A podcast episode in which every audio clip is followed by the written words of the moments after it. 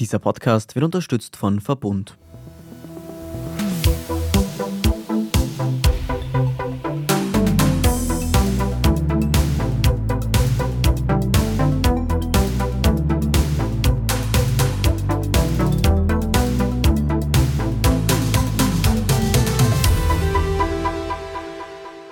Ihr hört Edition Zukunft Klimafragen, den Standard-Podcast zu Klima und Umwelt. Ich bin Alicia Prager. Und ich bin Philipp Bramer. Tomatensuppe auf einem Van Gogh. Mit dieser Aktionsform hat es die britische Organisation Just Stop Oil auf jeden Fall geschafft, für Aufmerksamkeit zu sorgen. Auch die deutsche Organisation Letzte Generation hat das aufgegriffen und Kartoffelpüree auf ein Monet-Gemälde geworfen. Allerdings ist die Aufmerksamkeit vor allem an der Protestform hängen geblieben, nicht so sehr bei den Inhalten, die die AktivistInnen damit transportieren wollen. Darum geht es auch in unserer heutigen Folge von Klimafragen und wir sitzen im Studio mit zwei Aktivistinnen. Martha Kumbeck hat die Organisation Letzte Generation in Österreich mitgegründet, war im Hungerstreik und auch im Gefängnis, weil sie sich auf Straßen festgeklebt hat. danke, Martha, fürs Kommen. Ja, bitte gerne. Außerdem sprechen wir mit Flo Pristolic von Erde brennt, mit die mit einer anderen Aktionsform auf sich aufmerksam machen wollen. Sie wollen nämlich die Universitäten und Schulen besetzen. Und damit sind sie nicht allein. Studierende auf der ganzen Welt haben ähnliche Schritte angekündigt. Danke fürs Kommen, Flo Pristolic. Danke für die Einladung. Ich freue mich voll, da zu sein. Zuallererst vielleicht, was habt ihr denn eigentlich genau vor mit euren Organisationen und euren Protesten? Also das Ziel der letzten Generation ist es, endlich einmal unignorierbaren Protest auf die Straßen zu bringen. Weil Klimakrise ist schon lang bekannt, protestiert dagegen wird seit Jahrzehnten, die Jugend geht seit vier Jahren auf die Straßen und die Politik hat es einfach ausgesessen und ignoriert. Und deswegen protestieren wir auf eine Weise, die zumindest einmal nicht ignoriert werden kann, wir stellen uns in den Weg, wir kleben uns an, wir zwingen die Regierungen wenigstens dazu, Stellung zu beziehen, nämlich entweder für unser aller Überleben einzutreten und die aller, allerersten, aller, aller einfachsten Schritte zu setzen, wie wir fordern, oder uns alle wegzusperren.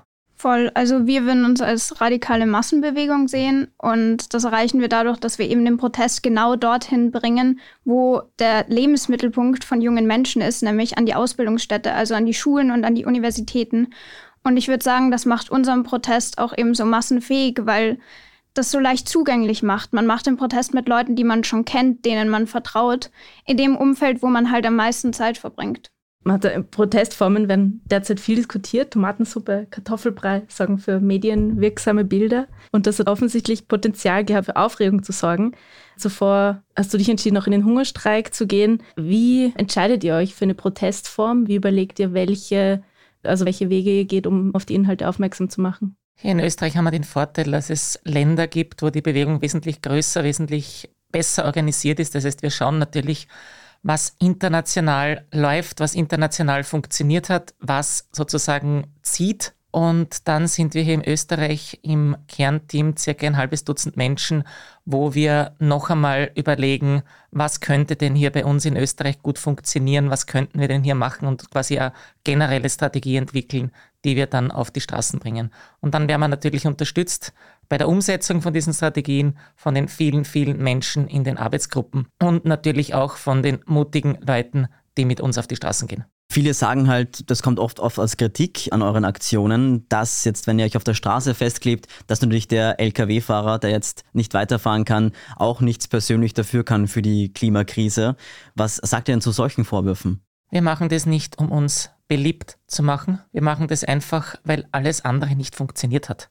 Wir haben es probiert mit den braven angemeldeten Demos. Wir haben es probiert mit den Petitionen. Wir haben es probiert mit der Politik zu reden. Da ist es scheißegal. Also was bleibt uns noch über, außer uns dem Alltag in den Weg zu stellen. Und wir bemühen uns, uns wirklich nur dem Alltag in den Weg zu stellen. Das heißt, wir lassen die Rettungswagen durch, wir lassen Menschen in Notlagen durch, zum Beispiel muss dringend ins Krankenhaus oder Ärztin muss in Dienst oder solche Dinge. Aber wir verstehen schon, wir machen uns mit diesen Aktionen nicht beliebt und wir wollen uns auch mit diesen Aktionen nicht beliebt machen. Wir wollen unignorierbar sein, dass an dem Protest, an dem zivilen Widerstand kein Weg vorbeiführt. Flo, mit der Schul- und Uni-Besetzung entscheidet ihr euch für einen Weg, der mehr auf Masse setzt, der die Partizipation von vielen braucht. Was macht diese Protestform aus? Warum habt ihr euch dafür entschieden? Voll, also wir haben halt gesehen, also es gab diese Massenbewegung von SchülerInnen ja schon mal. Ich glaube, allen ist Fridays for Future bekannt. Und am Anfang war das halt noch ein wirklich gutes Mittel, also ein sehr radikaler Weg auch eigentlich für die Zeit. Es war, okay, Leute gehen nicht mehr in die Schule, das ist eigentlich ziviler Ungehorsam. Und mittlerweile ist das aber so in unser System eingebaut worden. Das heißt, Schulen in Wien erlauben SchülerInnen auf Klimademonstrationen zu gehen. Das wird entschuldigt. Es wird alles mit der Polizei abgesprochen, was ja auch gut ist an sich, aber es ist einfach schon so in unser System eingebaut, dass wir nicht mehr ernst genommen werden. Wir werden auf lauter Klimakonferenzen eingeladen, um dort zu erzählen, dass man doch bitte auf das Klima achten soll. Und wir werden aber nur eingeladen, um dann ignoriert werden zu können. Und wir haben halt gesagt, das ist der nächste Schritt, den wir machen können als SchülerInnen. Und ich glaube eben, uns macht aus, dass wir radikaler sind. Und wir hoffen uns natürlich, und das sehe ich halt jetzt auch schon an meinen Freundinnen, an meinen MitstreiterInnen, dass es wieder ein Hoffnungsweg ist für junge, verzweifelte Leute, weil das sind wir nun mal. Wir sind verzweifelt, wir sind in einer Krise und wir wissen, wir sind momentan die Generation, die am meisten davon betroffen sein wird. Das heißt, voll, ich glaube, wir sind einfach die Massenbewegung der Jugend. Wir sind die neue Bewegung, die quasi für unsere Stimme eintritt. Flo, wie kann man sich denn eigentlich so eine Uni- oder Schulbesetzung vorstellen? Also ist es wie eine Hausbesetzung, dass da einfach die SchülerInnen längere Zeit dort wohnen und kein Unterricht stattfindet oder wie kann man sich das vorstellen? Voll. Also ich glaube, das ist eben was, was uns auch so ein bisschen ausmacht als Bewegung, dass das eben total flexibel ist. Also es ist jetzt nicht fix festgelegt, wir besetzen jetzt dieses Haus, wie es bei Hausbesetzungen ist. Es hängt total von den SchülerInnen ab, die eben in den Schulen oder in den Unis auch aktiv sind. Das heißt, es wird in der großen Gruppe besprochen, womit fühlen sich alle Leute wohl, wie weit wollen wir gehen, was finden wir gerade politisch sinnvoll, wie radikal und links sind die SchülerInnen an dieser Schule. Und das wird dann alles durchbesprochen. Das heißt, man kann nicht sagen, das ist die eine Aktionsform, die es bei Erde brennt gibt, sondern es ist ein guter Mix an allem und es ist sehr selbstbestimmt von den SchülerInnen an der jeweiligen Schule. Du hast ja auch erzählt, ihr seid international sehr vernetzt. Unter anderem werden auch in Kolumbien, in Großbritannien und in Sambia Universitäten besetzt. Warum ist euch denn dieser internationale Auftritt so wichtig?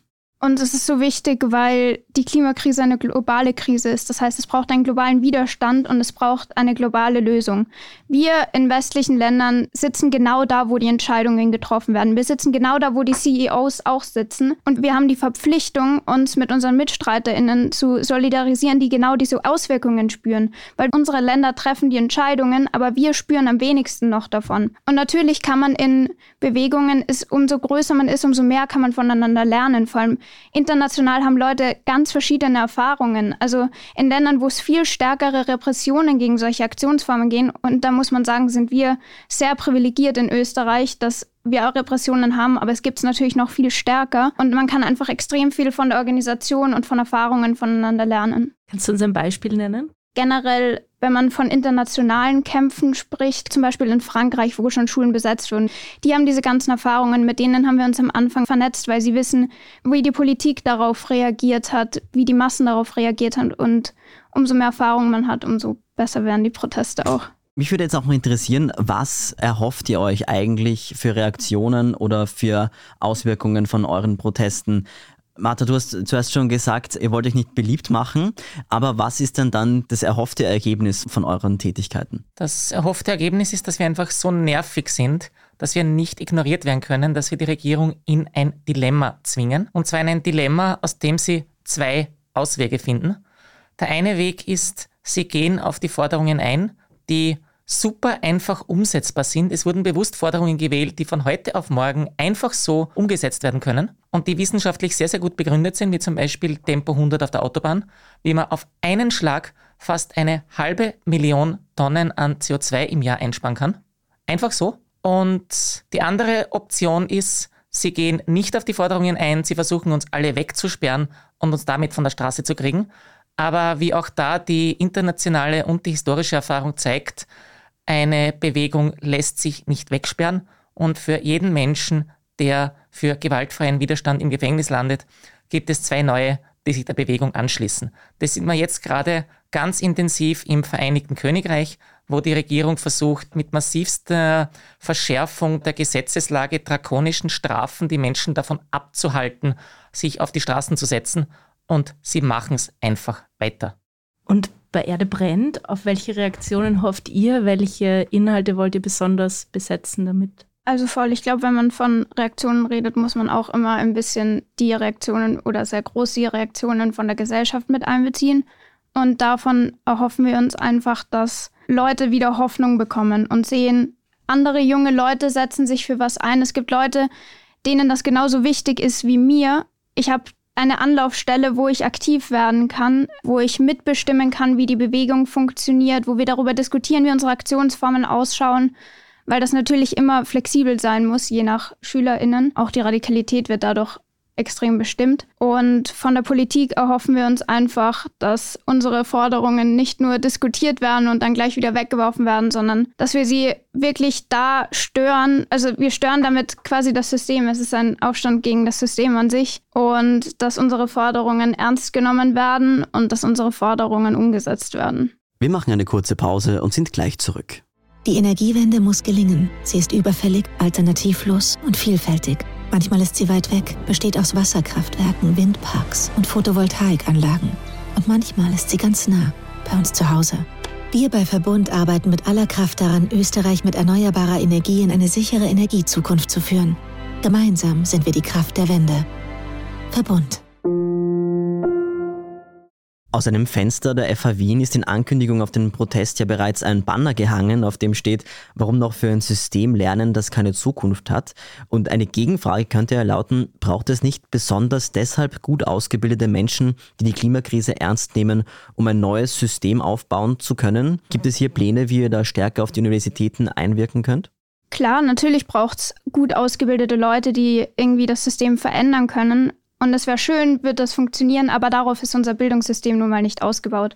Also wir leben in einem Bildungssystem, wo darauf gesetzt wird, Leute mit guten wirtschaftlichen Chancen rauszusetzen. Es wird extrem auf Leistungsdruck gesetzt, auch in Österreich an den Schulen.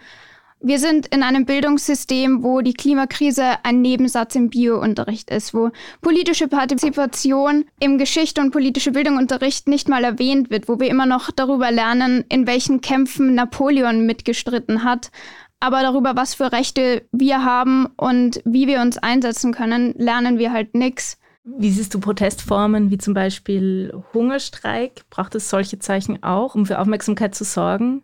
Ich glaube, bei unterschiedlichen Protestformen, was halt jetzt extrem im Gespräch ist, muss man vor allem bedenken, warum sowas gemacht wird. Also warum sehen es Leute als notwendig, diese Maßnahmen zu ergreifen? Warum sind wir so verzweifelt, dass es Leute gibt, die sowas machen? Man muss bedenken, in welcher politischen Situation wir gerade sind. Also dass die reichsten 1% uns gerade in eine extreme Krise reintreiben. Und natürlich werden Leute dann verzweifelt und nehmen andere, also verwenden andere Aktionsformen. Bei Hungerstreik speziell jetzt muss man halt, also man muss bei Aktionsformen immer abwägen, ob das politisch sinnvoll ist. Und ich für mich würde sagen, Hungerstreik ist eine der letzten Möglichkeiten. Hungerstreik ist eine der Sachen, die ich mache, wenn ich im Häfen sitze, weil ich anders nichts mehr machen kann. Ich sage, in Österreich vor allem haben wir andere Protestformen, die man eigenbestimmt machen kann. Und ein Hungerstreik ist halt leider nicht sehr eigenbestimmt, weil man davon abhängig ist, diesen Protest zu beenden, wenn Leute darauf reagieren. Und man sieht ja auch bei dir, Martha, zum Beispiel, dass du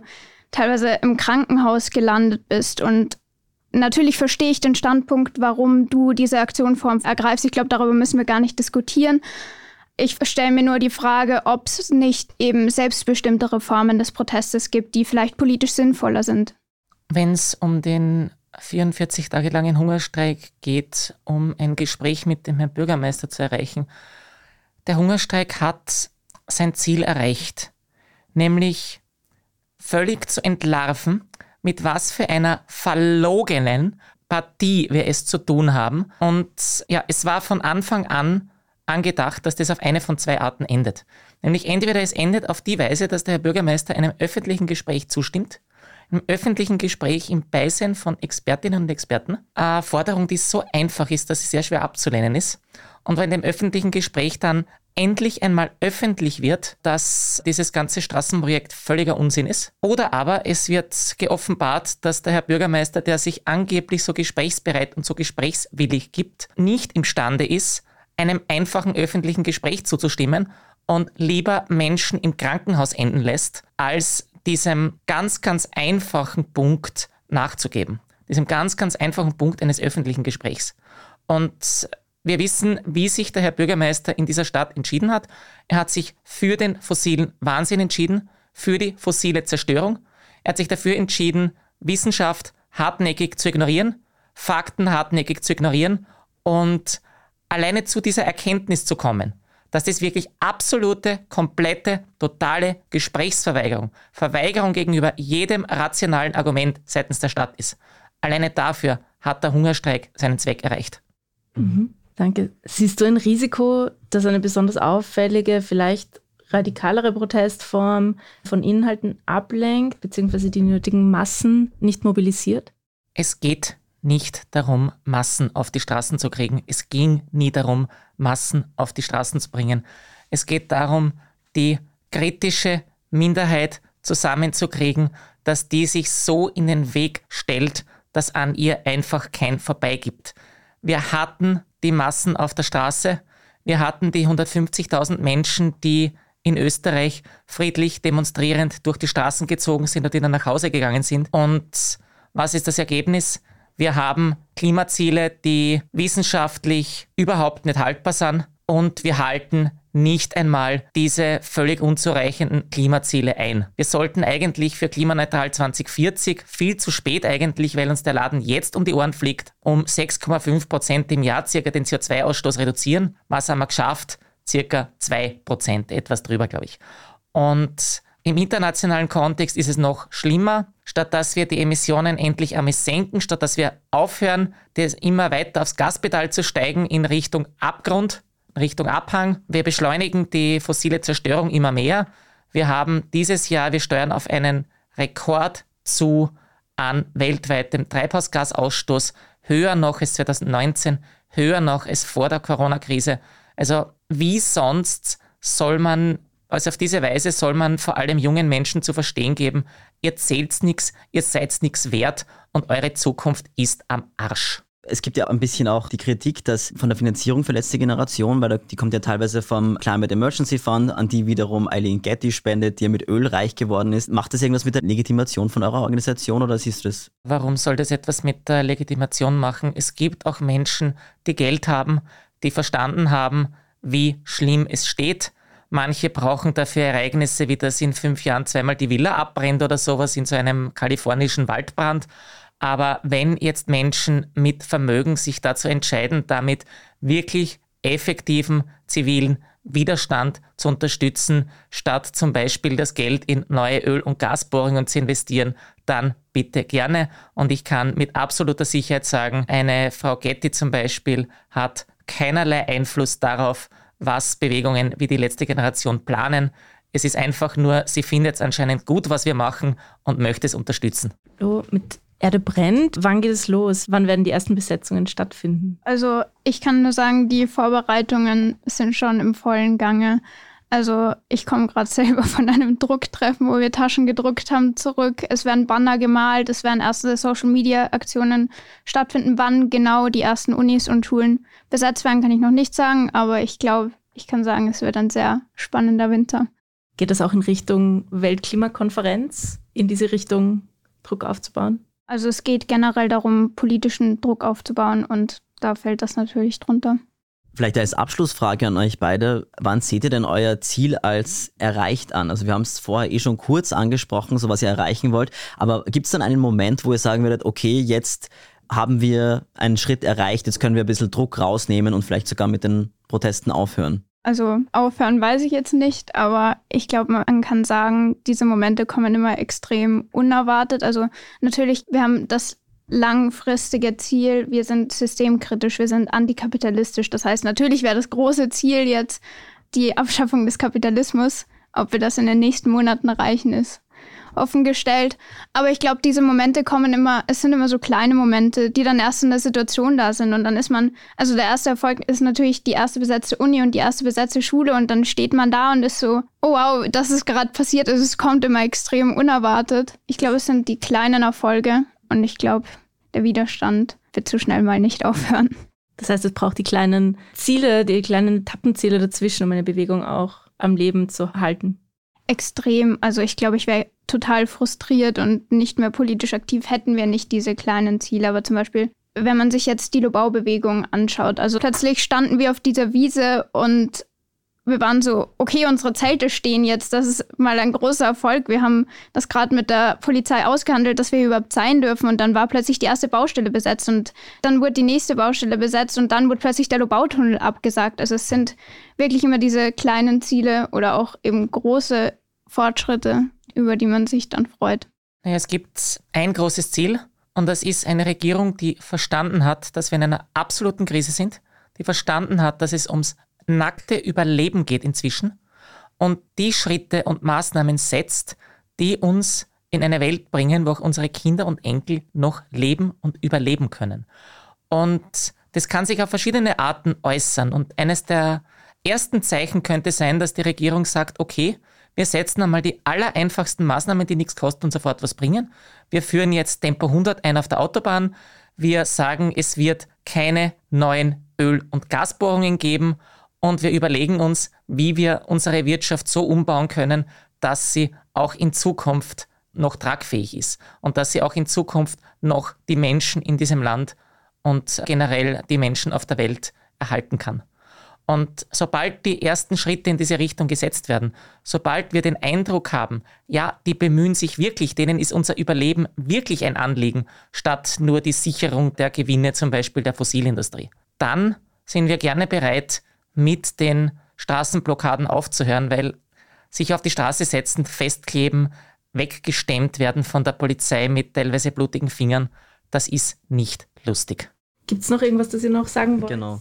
Naja, Protestformen, dass vielleicht generell nur, dass immer über die Formen diskutiert wird und viel zu wenig über die Gründe. Und dass diese Monet-Geschichte eine aus meiner Sicht absolut geniale Aktion war. Weil, wenn man sich die Geschichte der Bewegungen anschaut, die Frauenwahlrechtsbewegung im UK zum Beispiel, die hat erst dann wirklich die Massen gekriegt und die massive Aufmerksamkeit, wie Emily Davidson gestorben ist beim Versuch, am Pferd des Königs ein Banner oder sowas anzubringen.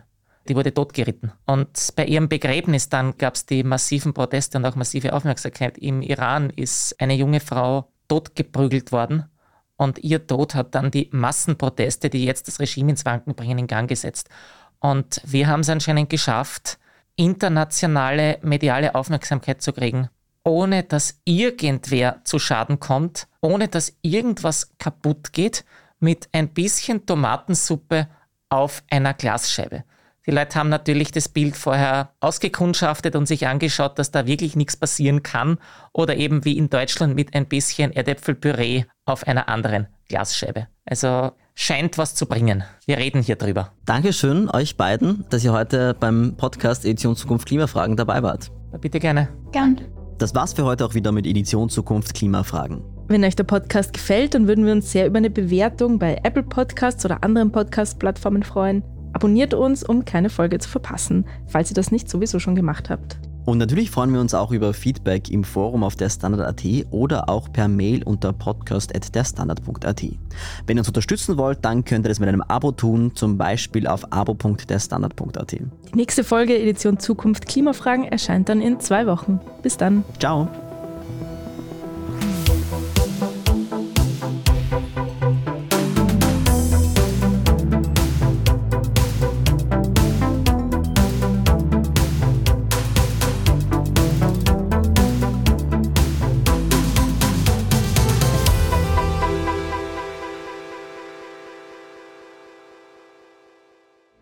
Energiewende muss gelingen. Sie ist überfällig, alternativlos und vielfältig. Manchmal ist sie weit weg, besteht aus Wasserkraftwerken, Windparks und Photovoltaikanlagen. Und manchmal ist sie ganz nah, bei uns zu Hause. Wir bei Verbund arbeiten mit aller Kraft daran, Österreich mit erneuerbarer Energie in eine sichere Energiezukunft zu führen. Gemeinsam sind wir die Kraft der Wende. Verbund.